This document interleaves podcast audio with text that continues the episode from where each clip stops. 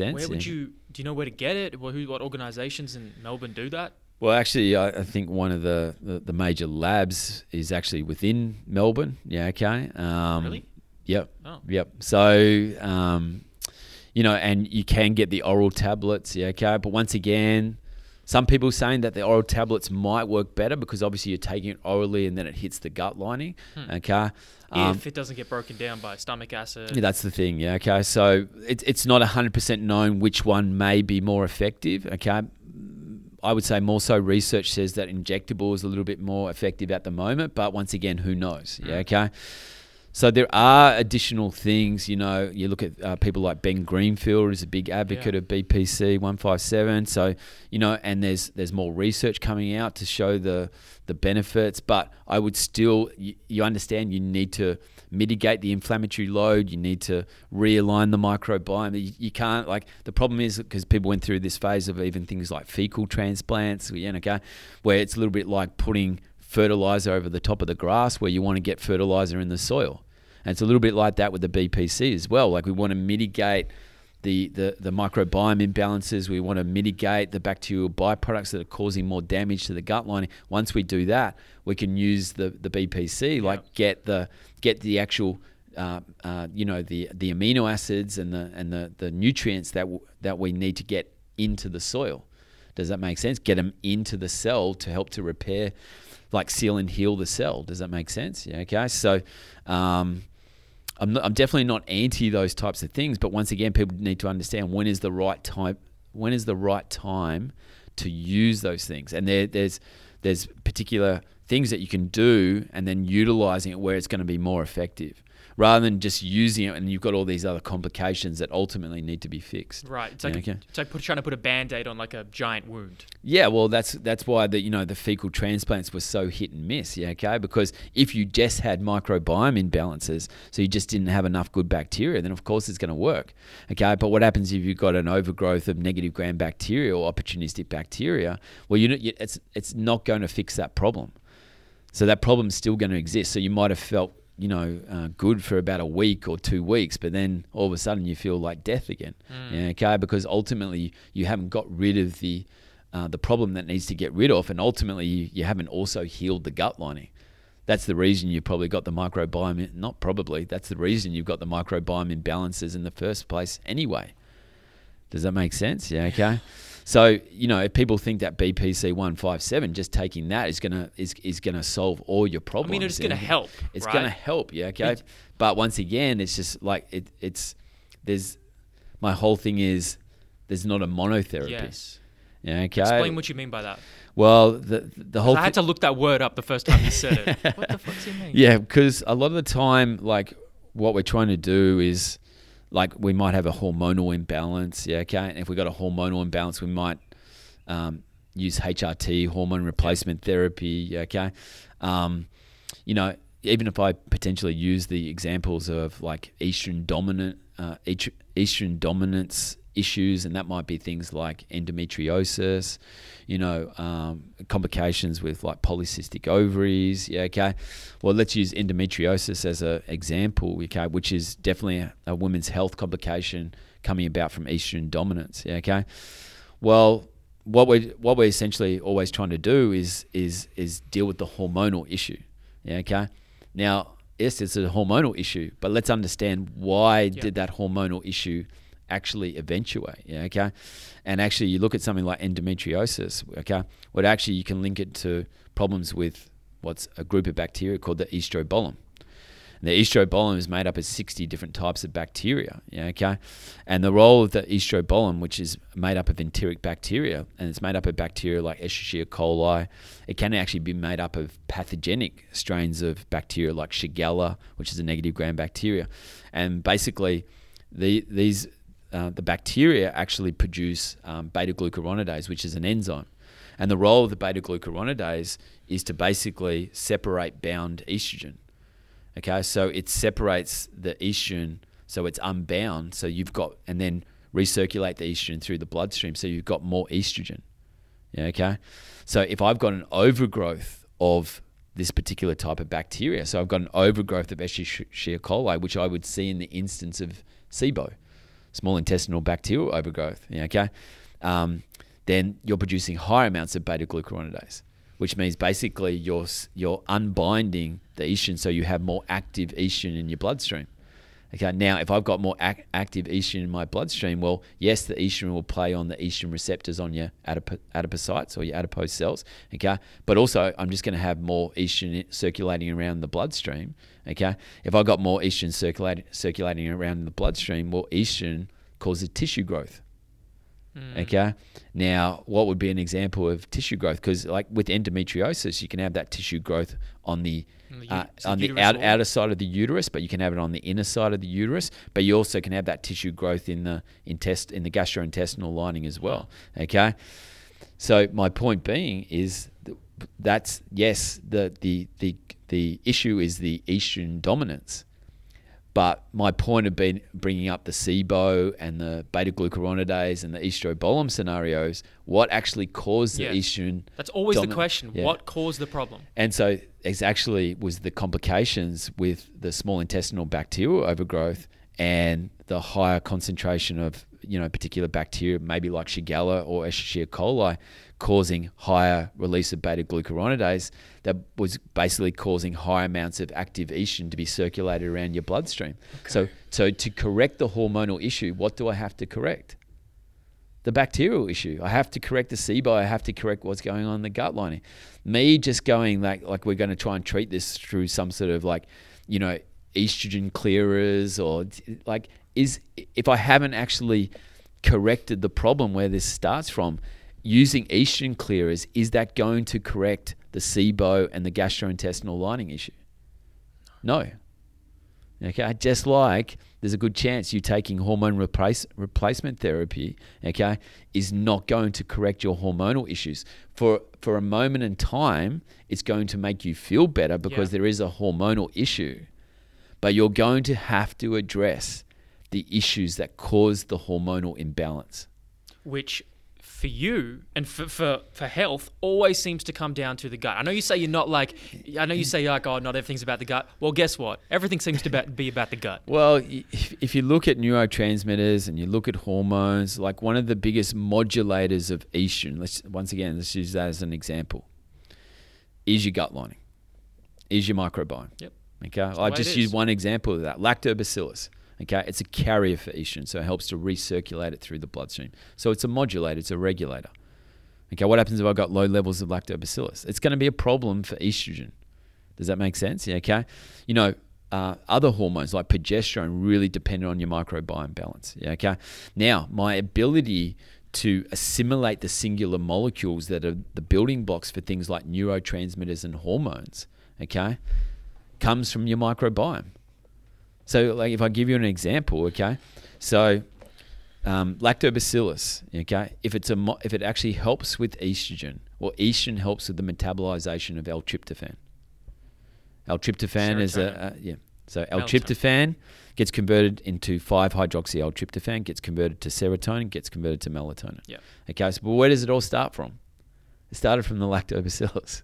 Fucking gut. Yeah. Okay. God damn it. Yeah. Okay. And so if I don't have, you know, the right microbiome to allow me to assimilate and actually help with things like L-tryptophan, okay, well, L-tryptophan can get converted into other compounds. Okay. So instead of getting converted into the 5-hydroxy L-tryptophan, it can get converted into indole, and indole is a byproduct from um, it's a chemical byproduct from uh, microbiome um, uh, fermentation. Yeah, okay. And so basically, indole in high amounts, because once again, if you don't have the right type of microbiome, okay, to help with that protein fermentation, okay, then basically you end up converting more into the indole. Indole causes insulin resistance. Hmm. Another example of that would be, um, you know, uh, tyrosine. So if I don't have the, the right microbiome to help me with the assim- assimilation of tyrosine, and obviously the tyrosine, tyrosine should be get, getting converted into L-DOPA, dopamine, and then help with things like norepinephrine, like your catecholamines and epinephrine. Okay. Then you end up converting the tyrosine into a thing, another chemical compound called P-cresol. P-cresol causes insulin resistance. So if you don't actually have the right microbiome ratio, then it can cause you to interact with, um, you know, food molecules and protein molecules in a completely different way. And you can end up converting them more into other chemical compounds that can have a negative impact on the body. And what you can draw conclusions on is you can start blaming food Mm-hmm. Demonized food groups. for once again like the insulin resistance where really the problem was the the the microbiome imbalances Mm. and we see that in things like you know if you've got an overgrowth of enterobacter which is a negative gram bacteria well the enterobacter can cause you to convert like vitamin b4 which is choline you end up converting the vitamin the, the, the b4 the choline instead of converting into something like acetylcholine, which helps with short-term to long-term memory. Okay, it helps with the the vagus nerve. It's you know it's uh, the major compound that helps with the vagus nerve. So parasympathetic nervous system. Okay, um, helps with muscle contraction. It's also excitatory neurotransmitter in the brain, but it's inhibitory in the cardiovascular system. So it lowers blood pressure, lowers resting heart rate. Yeah, okay. So instead of converting into that, you end up converting the choline into TMAO, which is trimethylamine N oxide. Okay, and that's that's basically atherosclerosis. In in small amounts, the TMAO is not a problem. Actually, has benefits to um, blood pressure and so forth. But in high amounts, yeah, okay, it basically causes atherosclerosis, which is like plaquing, so cardiovascular disease. Yeah, okay, and so you know where can you get high amounts of choline? You can get it from uh, you know seafood and you know eggs, so duck eggs and chicken eggs. So you can make the conclusion if you did some sort of research, okay, that chicken eggs and duck eggs and seafood cause plaquing, cause atherosclerosis. But my argument would be, did they cause it, or did the Enterobacter actually cause the the plaquing? But most research studies aren't controlling for. Well, that's the problem, and so and so one one of my big issues that I have with research, especially when it comes to nutrition, okay, is if you're not testing what's going on in that individual's gut lining and you're not testing their microbiome, then you you haven't created the right platform for research. Then most of the new research in nutrition. Well, that's where a lot of the, the that- and that's where a lot of the flaws in research are. It's so tough. It's Yeah. so tough to do nutrition research really well. Yeah, it is. It is it, one because we, you know, that's going to take a lot of time and effort. Money. But you understand to really understand how people are interacting with things. Yeah, you gotta understand You, you, you have to you have to test the area that enables us to interact with the food properly. That is your microbiome, is your gut lining. Like unless someone knows something that I that that I don't, which is that the gut lining doesn't interact with your food. Okay, then yeah, I'm open. I'm Yeah. I- I'm open to try But- and understand, but it's it's factual that it does. Yeah, okay. Yeah. And so, if that is broken, do you think this could negatively affect how we convert things into sure. particular compounds? And could it negatively affect how we convert things where we're converting it into more compounds that have a detrimental uh, effect on our health? Of course. Okay, we like, and that's why, like, I, I think you know, with research, Alex, yeah, okay, it's a little bit like watching a dog chase its tail. And what, what, do you, what do you mean by that? Well, it's just the dog just goes around in circles. Yeah, okay. Because you understand, as entertaining as that is, yeah, okay, it's because we don't create the right platforms to really understand how people are interacting with food. Yeah, okay, and that's why people can, you know, notice that people might be getting more things like atherosclerosis and plaquing from higher consumption of eggs and, and seafood. But once again, the microbiome has completely changed the platform. Mm. Okay, so what happens if we, we you know, half that group had an overgrowth of Enterobacter? Well, now that just makes that research completely irrelevant. From the gut perspective, yeah. D- d- does that make sense? Yeah, I'm just saying when it. I'm just saying when it comes to nutrition, yeah, okay, like you, you know all the things that I talked about with you know carnivore and you know vegan, yeah, Yeah. okay. Now wh- what happens if we haven't tested? You you know, people with like hydrochloric acid issues and so forth. Like once again, it's just completely changing how they're interacting with food. The problem is there's endless, there's endless things to test for, right? Mm. But you're saying let's do the gut. At least let's do the gut. Let's do the gut line. Let's do the microbiome. Like create a better platform For to sure. understand how people are interacting with food. Absolutely. Yeah, like it's just as I said, the the gut lining is definitely forcing us into these extreme nutrition regimes. Yeah, okay. The- For Like for me, there's no doubt about it. Yeah, okay. All I'm saying is let's create a better platform. Okay, so one, and when we do research, let's test what's going on there, but also let's just fix it. Let's just fix let's let's fix this connective tissue. Let's fix this smooth muscle. Let's create a better platform. Once we create a better platform, okay, then we really know um, how people interact with food. We know what's going to work better for them. Okay, we're going to help. We're going to have a cascade effect on neurotransmitter balance. We're going to have a cascade effect on hormonal balance. Then there may actually be things like, and I'm, I do not dispute this, there may actually be genetic mutations and so forth that are creating other problems. But at least let's fix the area that's having the biggest cascade effect on the body. The, the analogy I always bring up with people is the waterfall analogy. Okay, and the waterfall analogy is if I had a waterfall and that waterfall wasn't flowing properly, and I said, Alex, I want you to find out why this waterfall is not flowing properly. What part of the waterfall would you go to? You go to the motherfucking top. Everyone is going to go to the top. Yeah. I'm telling you. But Yeah, we don't okay? do that with the human body. Yeah, and the top is food. And so if we if we want to really, you know, shorten the debate on food, okay? The problem with food is the quality of food. That's where the real problem lies. Rather than mm. what you eat, more about the quality. Is what you're It's the quality that we've interfered with it, that it's genetically modified, we've changed the structure, it's been exposed to herbicides and pesticides. You expose fruit to you know insecticides and pesticides. Well, a lot of the phytonutrients, so things like anthocyanins, which you know are immunostimulants, you know, which you find in purple colored fruits, yeah, okay? Like these phytonutrients, they're part of the, the, the fruit's immune system. So as soon as you spray it with insecticide and pesticide, what does the fruit not need to produce? The phytonutrients. Okay, and so just because something's meant to have those phytonutrients doesn't mean it does. Wait, so you're saying that uh, spraying pesticides, herbicides, fungicides on fruit and vegetables down regulates the phytonutrient content in it? Yeah, because they're, they're, they're part of the, the, the fruit and the plant's immune system. So it doesn't need to produce as many of the phytonutrients to try and fight off the, the, the, the bugs and the insects and so forth. Yeah, okay? Okay. So you can be eating something, you go, it's really, really high in anthocyanins or, you know, like, like carotenoids or whatever that might be. Okay.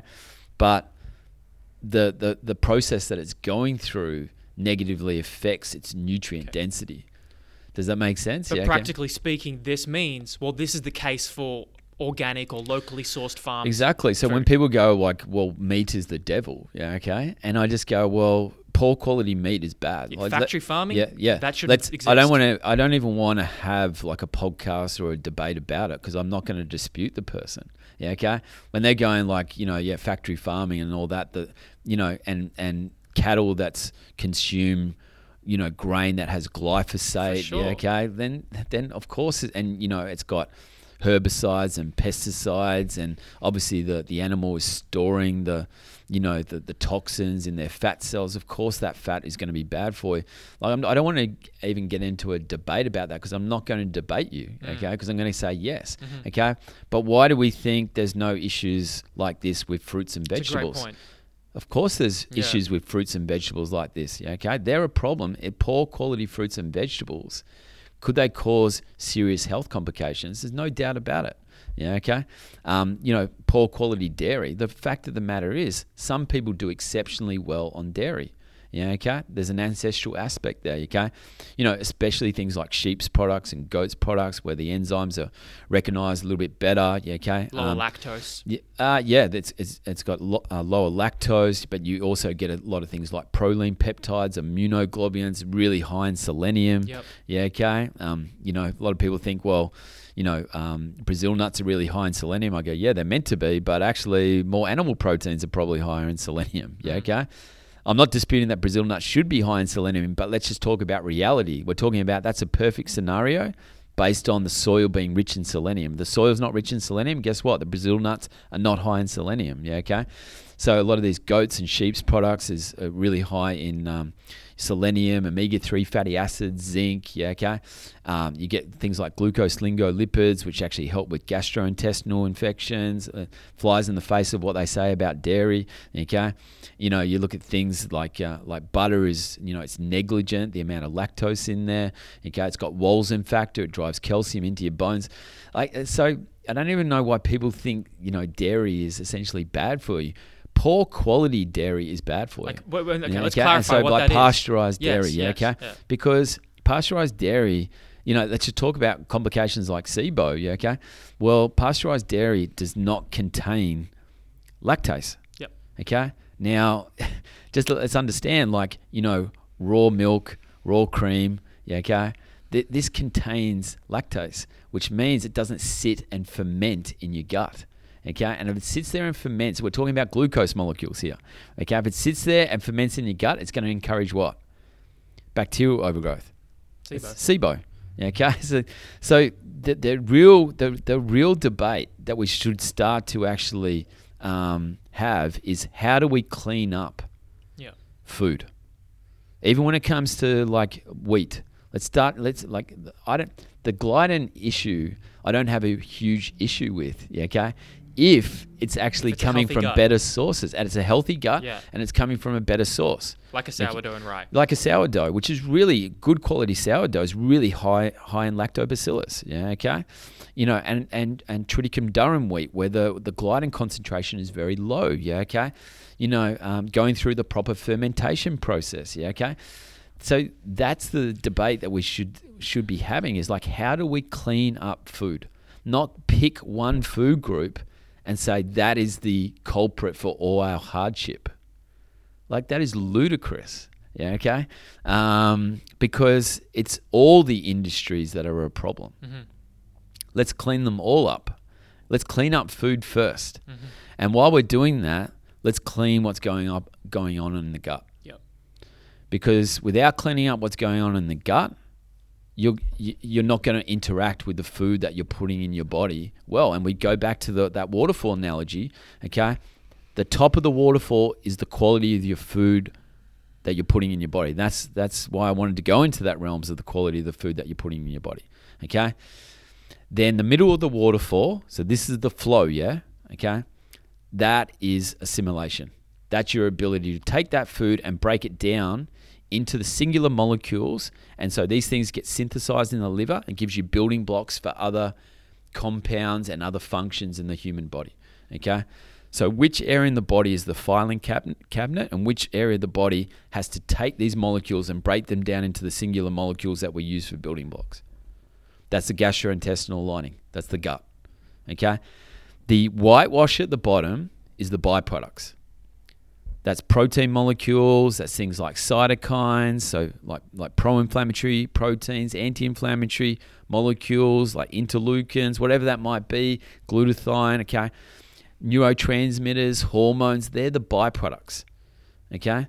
So the, the, the two major areas that I focus on first with people is the quality of the food that they're putting in their body and the area that has to assimilate that and break it down into the molecules that we need for the building blocks. And the area that we tend to be focusing on at the moment is the whitewash, is the byproducts, is like a particular pathway or a particular neurotransmitter. Take a SSRI, you know, uh, serotonin upregulator. Yeah, okay. Um, but you understand, yes, in the moment and time where that issue lies within the brain, yes, it can help in that moment and time. But what caused what caused that issue? Because you're looking at the end consequence. That's so. That's what you're looking. If, if we're analyzing why the waterfall doesn't flow properly, you're going to the end consequence of where the water meets the meets the the ground, meets the bottom of the waterfall, and you think you're going to find the answers in that, which is madness. Okay, like you got to go to the top. You got to fix what's going on in the top. Like, like you, so all you end up doing here is you go, well, I think if I um, put a rock there and and help with this, okay, and then something goes wrong over here. Oh yeah, let's try and fix this, or you know, and then something goes wrong over here. Yeah, okay, because you haven't addressed the two biggest problems that create the biggest cascade effect in the body. That's it. Super well said, Dave. I want to be respectful of your time. I got. Are you still good to keep going? Yeah. Well, how how long have we hit? Long time, many hours. But no, there's two last things I wanted to finish Yeah. off with you. Yeah. Um, one thing was, uh, one thing I think that's dramatically changed my ability to digest and assimilate that I think most people and our culture and society has been conditioned to do without ever questioning it, as it does, drinking water with meals. Can you, once I change this, just so people know, this game changer, right? Yeah. Can you explain the detriments of why we shouldn't drink water with meals? Yeah, because it's it's an interesting one, yeah, okay. Because you look up Doctor Google, yeah, okay, which most people would do, yeah, okay, and they would say there's no detrimental harm from drink, drinking fluids um, with your meals. That's that that would be one of the most conclusive things that would come up, okay. A lot of science is based on perfect scenario. Okay. And so, what I mean by this, okay, I'll give you another example. Okay.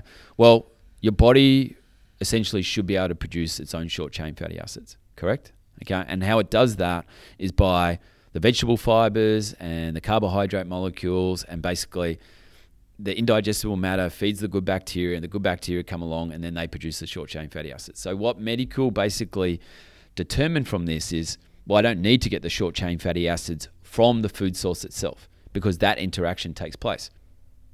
100% agree. 100% agree. In a perfect scenario, how can you 100% promise that that interaction takes place every single time? Now, what happens if I've got microbiome ratio issues? So I've got more opportunistic bacteria. Okay, so I've got more negative gram bacteria, pathogenic forms of negative gram bacteria. Well, they come along, they feed on the indigestible matter because you understand prebiotics and so forth. They're not partial what to they to what they feed. They go down there, they just feed whatever's down there. They don't go, oh, excuse me, I'm just here to feed the good stuff. Yeah, okay. So they feed on the indigestible matter, and guess what? They don't produce any short chain fatty acids. And they just release more bacterial byproducts. So you understand that scenario is different. Does, does that does that make sense? What I'm saying? Okay, so in the instance, okay, Where does water come uh, into it? Yes. Well, I'm just going to use it because I'm using it as an example because everything is based on perfect scenario. The world is not a perfect scenario, and many people have underlying complications. They do not interact with things well. Okay, so producing hydrochloric acid. Remember, I already talked about it. It's like uh, you need a soup. What happens if you're missing some of the key ingredients for the soup? Yeah. Okay. Now, the the whole thing is when you're drinking fluids with your meals, you have to basically pump out more hydrochloric acid. Okay, that's like so your body can do that. Does that make sense? So I'm not going to dispute that. There's nothing wrong. Your body can pump out more hydrochloric acid to help to break down the the, the, the protein and so forth. Does that make sense? Yeah, okay. So I'm not disputing that. But what happens if you've already got a poor ability to produce hydrochloric acid? That's an issue. That's yeah, common. Yeah, it's really common, especially with people with energy is- issues. So energy system issues, highly stressed, like shallow breathers. Okay, because remember I said one of the key ingredients you need is bicarbonate. Yeah. Okay, so if you're missing these ingredients and then you're eating too many omega 6s, well, that takes care of vitamin E. If you've got like uh, negative gram bacteria issues, yeast and candida issues, then that takes care of zinc. Yeah, okay, so you don't really have a good ability to produce hydrochloric acid. Okay, so if I'm putting more burden on my hydrochloric acid while I'm drinking water, okay, then because to produce hydrochloric acid is one of the most metabolically demanding processes in the human body. Why? Because it's so dependent on your energy systems. It's dependent on your ability to get more oxygen into the mitochondria. That's why it's so energy demanding. Does that make sense? So if I'm drinking more fluids, I'm basically putting more demand on that process. So it can do it, but there's more demand on it. Does that make sense? Okay. So how can I alleviate some of that demand? Well, just don't drink fluids whilst I'm trying to break down my food. Does that make sense? It's all right. Yeah. Okay. You don't you, you don't have to drink fluids with your yeah with your food. Does that make sense? So the way I can do it is have separation. Yeah, okay. So you know at least like I always put on a timer. Okay. Because Of because what? if we're highly stressed and so forth, we are putting more demand on hydrochloric acid production. This, that's just fact. Okay, we can't equate to perfect scenario, as in the body can do it. Yes, the body can do it, but we're highly stressed and we've got all these other problems, and it, that's making it harder. What's So your I d- I timer you put pre-post? Uh, generally, ten minutes either side. Okay, that's reasonable. Yeah, but yeah. there's one thing that hasn't been mentioned yet, and that's pH. It, this applies to everybody. pH of, of stomach acid when food is in the stomach and it's being broken down into to, into chyme is about two, right? Water's about seven. So we're already changing the acidity that's going to affect the ability to break down yeah, these macromolecules. It's you want a more acidic environment in the stomach when you're trying to break down uh, protein. When you're Right. trying to break, So water's gonna affect one, that. But also, yeah, but one thing that the pH is not the is not the is not probably the big thing because the body can pump out more hydrochloric acid, okay, to deal with that. So it can do that. just makes it a little bit harder though. it, it just puts more burden on it. Right. Does that make sense? So what we're trying to do here, Alex, really is alleviate the burden. Right. Does that make sense? Because once again, in perfect scenario, it can do it. Okay, I'm glad if, you clarified if the that. perfect scenario does not exist for the individual, Yeah. okay, because Cool. they're a shallow breather, they're highly stressed, they consume t- too much linoleic acid, whatever that might be, then now it's going to overburden it.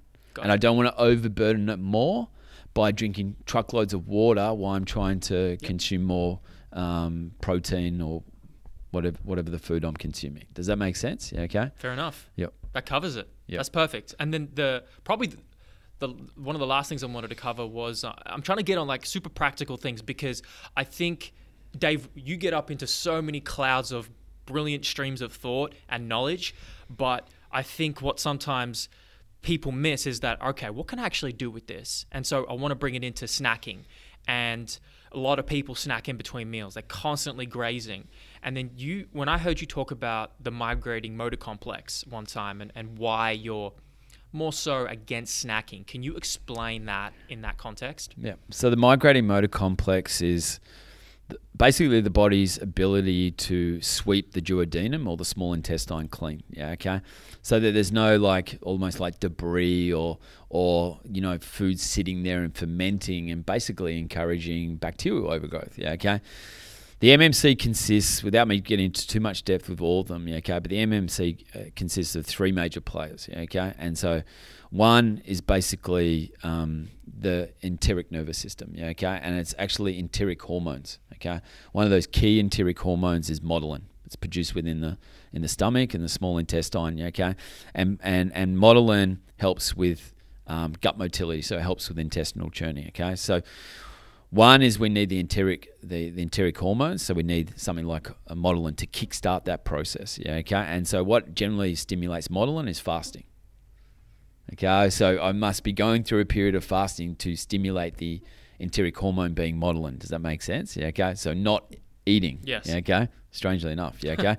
All right. So the other one is bicarbonate. And bicarbonate is released from the pancreas. Okay, and then you understand bicarbonate because it has the ability it's it um, to act alkaline and acidic. Okay, basically controls the pH balance, and as bicarbonate shoots up into the stomach, and it actually helps to um, regulate the pH balance in the in the stomach. Yeah, but also in the, the small intestine, it basically um, uh, decreases the acidity of the food coming in from the stomach to the small intestine. Yeah, okay. So bicarbonate is also also like a big player in that process, and the other one is bile. Okay, and so bile is released from the enterocytes. Yeah, okay. Um, you know, uh, the big player being the gallbladder. Yeah, okay, and the biliary ducts. Okay, and then we're also talking about not just bile, but obviously cholesterol is required for bile. Okay, that's a conversation for another time. Okay, but we're talking about bile salts, and bile salts when they're released into the small intestine, they act actually act as an- antimicrobial. So they actually help to kill off any bacteria that may be proliferating, opportunistic bacteria that may be proliferating in the small intestine. Well, that would be things like SIFO, SIBO, yeah, okay. And then the bile actually helps with the emulsification of the fats, yeah, okay. So you need that those three ingredients to actually help with the MMC, yeah, okay. And so the whole thing with the MMC, a lot of people might say that it, it kicks in about like two and a half hours, okay, and that's obviously of not eating, yeah, okay. Um, so you might have a big meal, and then it takes about two two and a half hours. There might be some research saying it's a little bit less than that, okay, but let's roughly Transit say time is so different from individual Ex- to individual. exactly, and really depends what's going on with your motility Yeah. and and your gastrointestinal lining, yeah, okay. So let's say it's you know close to that two and a half hour mark, yeah, okay. And so a good sign that the MMC is kicking in is like uh, groaning.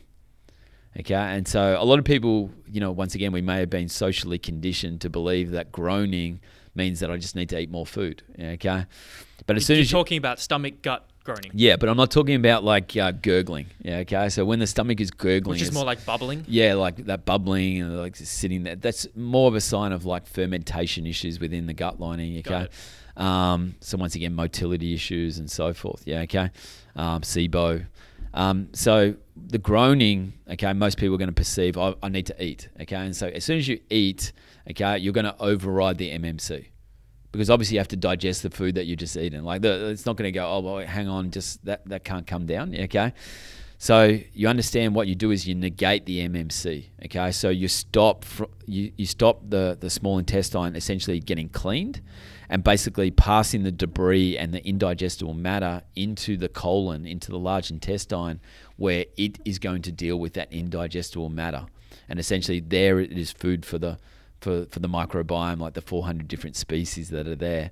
And then obviously they feed on the indigestible matter and it helps with the short chain fatty acids once again. Okay.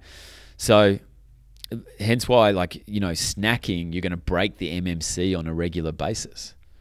Okay. Like that's what you're going to do. So you're, you're stopping the release of bile salt. So that antimicrobial effect. Okay, you're having a negative effect on the ability to sweep the small intestine Yeah. clean. Yeah. Okay, um, and then that essentially can encourage, you know, fermentation issues, Yeah. and it can encourage uh, bacterial overgrowth. So things like SIBO. So hence why I tend to go, and you know me, I tend to say to people, at least have about four hours, like have proper meals and don't snack. Okay.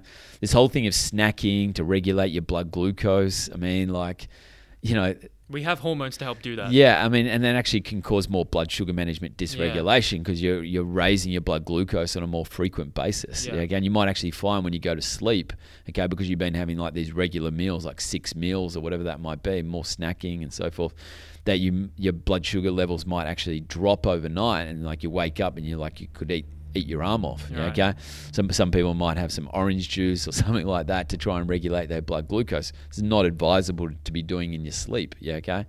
So it actually causes more blood sugar management dysregulation. Yeah, okay. Um, where you know, to like what I tend to do is go that four hour bracket that can help with also things like gluconeogenesis, which is a metabolic process that we've evolved over time to help help during periods of starvation. Yeah, okay. So, you know, if you don't, as long that that means you won't go too long without actually having some um, some food, which means you're not calling on cortisol to try and regulate your raise your blood glucose levels for you. Okay, which means basically it needs to take from your amino acid pool or your nit- nitrogen pool, and it's basically going to take, you know, glycogenic amino acids like glutamine and alanine because they're gly- they're glycogenic, which means you can use them to raise your your blood glucose levels. But the problem is, I need things like glutamine for my epithelium, my mucosal cells. You need it for for the gastrointestinal lining. Yeah, okay. Um, it's a key substrate for the immune system as well. Yeah, okay. Um, and then you need the alanine for your ability to metabolize B vitamins. You need the alanine for the Krebs cycle, ATP. So you understand you're depleting key amino acids that you need for all these other functions because you're using it to try and regulate your blood glucose levels because you're not doing it. Mm. You know, yeah, especially like people who are highly stressed, they go real long periods without eating and so forth. Yeah, okay, which means you have to call more on gluconeogenesis. So if I hit, and that can happen roughly about five hour mark, especially under stress. Okay, because you look at your, you know, when you train, your blood glucose levels take about one to two hours to drop after training. Okay, now um, when when you're relaxed and you, you're doing more, you know, stress management things and like you know more things like meditation and uh, HeartMath and all these types of things, it takes about six hour, 16 hours for your blood glucose levels to drop. Okay, now under stress when I'm running around, I'm using my brain a lot. Yeah, I'm working really hard. Which one do you think? Um, you know that's going to be closer to the one to two hours, or is it going to be closer to the 16 hours? It's going to be closer to the one to two hours. So it's going to be in the realms of about five hours. Okay, so that's why I tend to go just under that five hour bracket. I go like four hours. Yeah, okay, I help with the MMC because that two and a half hour bracket, but I also help with the regulation of the blood glucose levels. And then around that, I will use fasting. Okay. Uh, that's a conversation for another time. Okay, I will use the correct fasting for the right type of individual, and generally for for most people, I'm going to use fasting on their least stressful days. So that's where we're going to use calorie deficit. Yeah. Okay, and that's going to help with things like brain-derived neurotrophic factor. It's going to help with the mucosa, so it help with the lamina propria, the GALT, all the things that I've already talked about. Okay, so um, it's just like we've got to break down a lot of this like social conditioning and Yeah. you know uh, Yeah. limiting beliefs and things that we were told as a child, um, but really we weren't given a you know a, like a, a good reason to actually do it. Yeah, okay, um, and you know as I said, like that that's what I'm trying to do with people. I'm just trying to give them the the, the information, okay, um, that you know, like I never like to force people to do things, yeah, okay? But what we've got to do is we've got to st- stop treating people like children, okay? Um, because a lot of the time, what we try to do is we try to uh, spoon feed them really basic information. We, essentially, that's what we do with children. We, we you know, we go, oh, they can't retain this information and they um, it's too hard for them. And I the one thing is like I use a lot of big words and so forth and um, and people go oh it's really really confusing. And yeah okay I don't know what the hell he's talking What do you say about. yeah okay. But I generally say like but there's not too many people who deal with me that don't walk away understanding how important it is to fix their gut. Yep. And that's all they need to walk away from that Yep. experience feeling. Okay, they don't. I don't. I- They don't need to fill out a quiz about secretory IgA at the end of the the the the. The, the, the, Can you imagine? the Everyone had to do a encounter, quiz yeah, okay? after every time they see you. they don't need to talk about every single you know enzyme. Yeah, okay. Yeah. But they, the the problem is because we dumb it down so much, it doesn't really put enough importance Yeah. uh, to the to the individual of why they really need to do this. They don't need to understand the complex words. They don't need to understand the biochemistry. But if I've given them a lot of pretty huge reasons to why they need to fix this problem, they walk away because because basically education is empowering. Yeah. Like no one can tell me that it's not. But if we keep on treating adults and keep on treating people like children, how do you think children act if you tr- if you constantly treat them as children, like children? Hmm. Okay, I refuse to treat people like ch- like children. Okay, I will educate them. They're not going to understand everything I, I, I, I talk about. I'm fine with that. But I need them to understand how important it is to take action and start to look after these things. They don't under, need to understand it like I do. My mine's a passion, yeah, okay? But they need to understand how important it is to take action, fix that problem, so that they can better um, live their passions. That's a great place to bring this conversation to a close. Um, I think the last, the one thing that hasn't been talked about is, for those who don't know, like you've been in this industry for 20 years, you own, you co-own a Fifth Element Wellness, a holistic gym. Um, how's that? How's that been going? Like for the you, you got members and stuff who might be listening. Yep. You got anything to update them on, or you, anything you, you want to say on that? Yeah, look, it's uh, Fifth Element. We've been going for six and a half years. I mean, obviously the ideology is sort of based on the whole aspect of there is not a monotherapy. Yeah. I mean, I won't get into the weeds of all the different aspects there because pretty much I would say I've spoken a, a, a, about a, a great majority of them Yeah. on this podcast. Yeah, okay. Um, but we, you know, we just don't believe in a monotherapy. We need, to, we, we believe that you need to look at stress management. We need to, you need to build strength. Okay, because that's the seed. Yeah, okay. You need to look at m- mobility, so to help with things like blood flow and circulation and synovial fluid and hyaluronic acid and all these types of things. You need to improve detoxification. That doesn't just mean you go away and do a cleanse. Probably the worst thing you can do. Yeah, okay. Um, and it doesn't just involve your liver. Yeah, okay. It also in- involves your gastrointestinal tract. Yeah, okay. And um, nutrition and gut health. Okay, these are the fundamental things. Like, and you start addressing all these problems. That's not a monotherapy. That requires you to address many, many different aspects of your of your life. Okay, um, and that's what fifth, the fifth element ideology is really, really based on. Okay, um, and when I'm dealing with people, that's the approach I use, and the and the people that I get the best results with are the people that are prepared to adopt the majority of the those different aspects. So the more they adopt, the better the results they get. It's just that simple, yeah. Okay, and so yes, it's it's um, one aspect I'd say has been tough, you know, um, during this time because obviously Fifth Element has been closed. Okay, there's been some good aspects for me because it's really really highlighted what really is the product of Fifth Element, and the and the product of Fifth Element, the training is just a tool. That's all it is. Okay, it's not the product. We we probably are classified as a gym but I never walk around Fifth Element and actually consider ourselves to be a gym. What do you consider it as? Where for me, where we are more like a holistic. I, a lot of the time I used to say holistic gym, okay, but I would just say we're a wellness holistic center. Sure. Okay, the the big product of Fifth Element is the uniqueness of correlations of bloods that you're not going to get anywhere else. Yeah. Okay, that's stuff that I have constructed. Like a lot of people go, you know, when they've come to seminars and they're like, where, where can I learn this? uh, well, Right here. they're my correlations. Okay, like I've constructed. I know it's fine. People find that hard to believe because they go, "Oh, it's just a, a personal trainer. He's just a strength and conditioning coach." Okay, yeah, I am. Okay, but that doesn't mean I haven't gone away and just you like correlated bloods to stool and bloods to genetic testing, and then I did that over a long, long period of time and noticed all these correlations. Yeah, okay.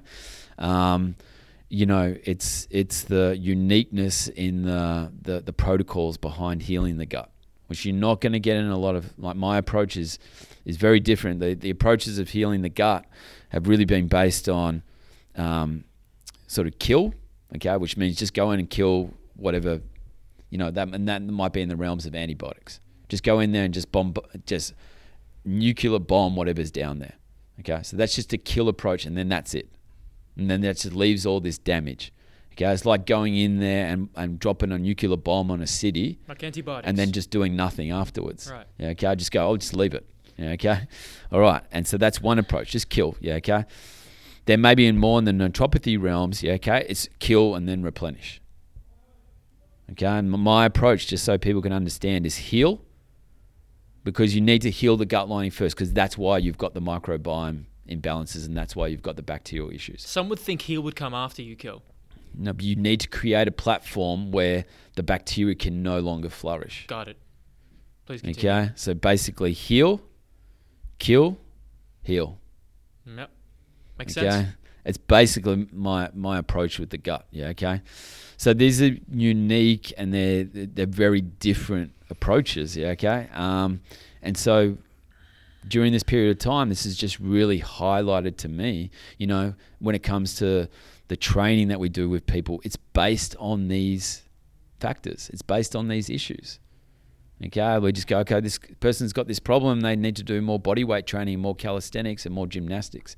The problem that they have internally, the bacterial issues, the biochemical imbalances, will determine what course of action we're going to take from a periodization and a programming perspective. That's one- so uncommon. Exactly. Okay, and so that that is really what Fifth Element is about. You know, like we we're we're not a gym. Most people would think we are a gym. Yeah. Okay. Um, but that's probably what I would say to any of the any of our members that are listening, and you know, um, if they like if they think we're a gym, okay, like that's it's not it's not the desired goal of Fifth Element. Do Yeah. you? I'll be frank because uh, we're, we're another three weeks into this, right? Before gyms. Oh, I could be could be longer. Could, yeah, most likely will be. Let's Yeah. let's plan for the Yeah. realistic worst. Yeah. So, I mean, people are concerned. I'm sure people who are attached to you in your gym, whether Mm. you guys will, will come out of it or if you restructure. Um, is uh, do you have more clarity on, on where you and Matt are thinking about that? Yeah, I mean, I think as I said, it's highlighted. Um, you know, and I, I I can speak more from my perspective. Yeah, okay. Um, it's really highlighted to me what Fifth Element is all about and what the what what the real product is. Okay. And as I said, that's the uniqueness in how we address um, gut issues and health. Yeah, and and actually that will determine the the the fitness journey. Does that make sense? Yeah, okay. And that's what this this whole thing because when this this whole thing erupted, yeah, okay, like I actually got busier. Yeah. Yeah, okay, that's just fact. Yeah, okay. Um, I mean, Same. so It's weird. yeah, so it it just I think it held up the mirror to a lot of people, and then they realize what's what's really important, which is your health. Okay. Um, you know, in the fitness industry, have we always been focusing on that? Okay. Well, a lot of the time it can be focused on aesthetics, and that doesn't always equate to health. Yeah. Yeah, okay. You know, even you know the best performance when it comes to athletic realms, that doesn't always equate to health as well. Yeah, okay. So um, I think what what you're going to see is this huge shift in yes, people want the body composition results and that, but they want them both. They wanna feel good and look good. They, they, and they're going to want health first, and the body composition comes with that, which is the way it should work anyway. Okay, and so that's I just think you're gonna you're gonna see a huge awakening in even more people that's happening before. Okay, and you're gonna see see it on even a bigger scale again. I've got no doubt about that. Yeah, okay. Um, and I would say, you know, anyone in the fitness realms, anyone in the health realms, okay, you weather the storm and post this, okay, is going to be, um, I, th- I think it's going to be amazing. Dave O'Brien, thank you, brother, so much for doing this. I think this is guess. Can you guess how long we've been doing this for? I don't want to guess. Yeah, uh, I'm assuming three hours, maybe. Yeah. It's more than that. Okay. It's probably the longest podcast we've probably ever done, and it's a, it's an absolute honor for me.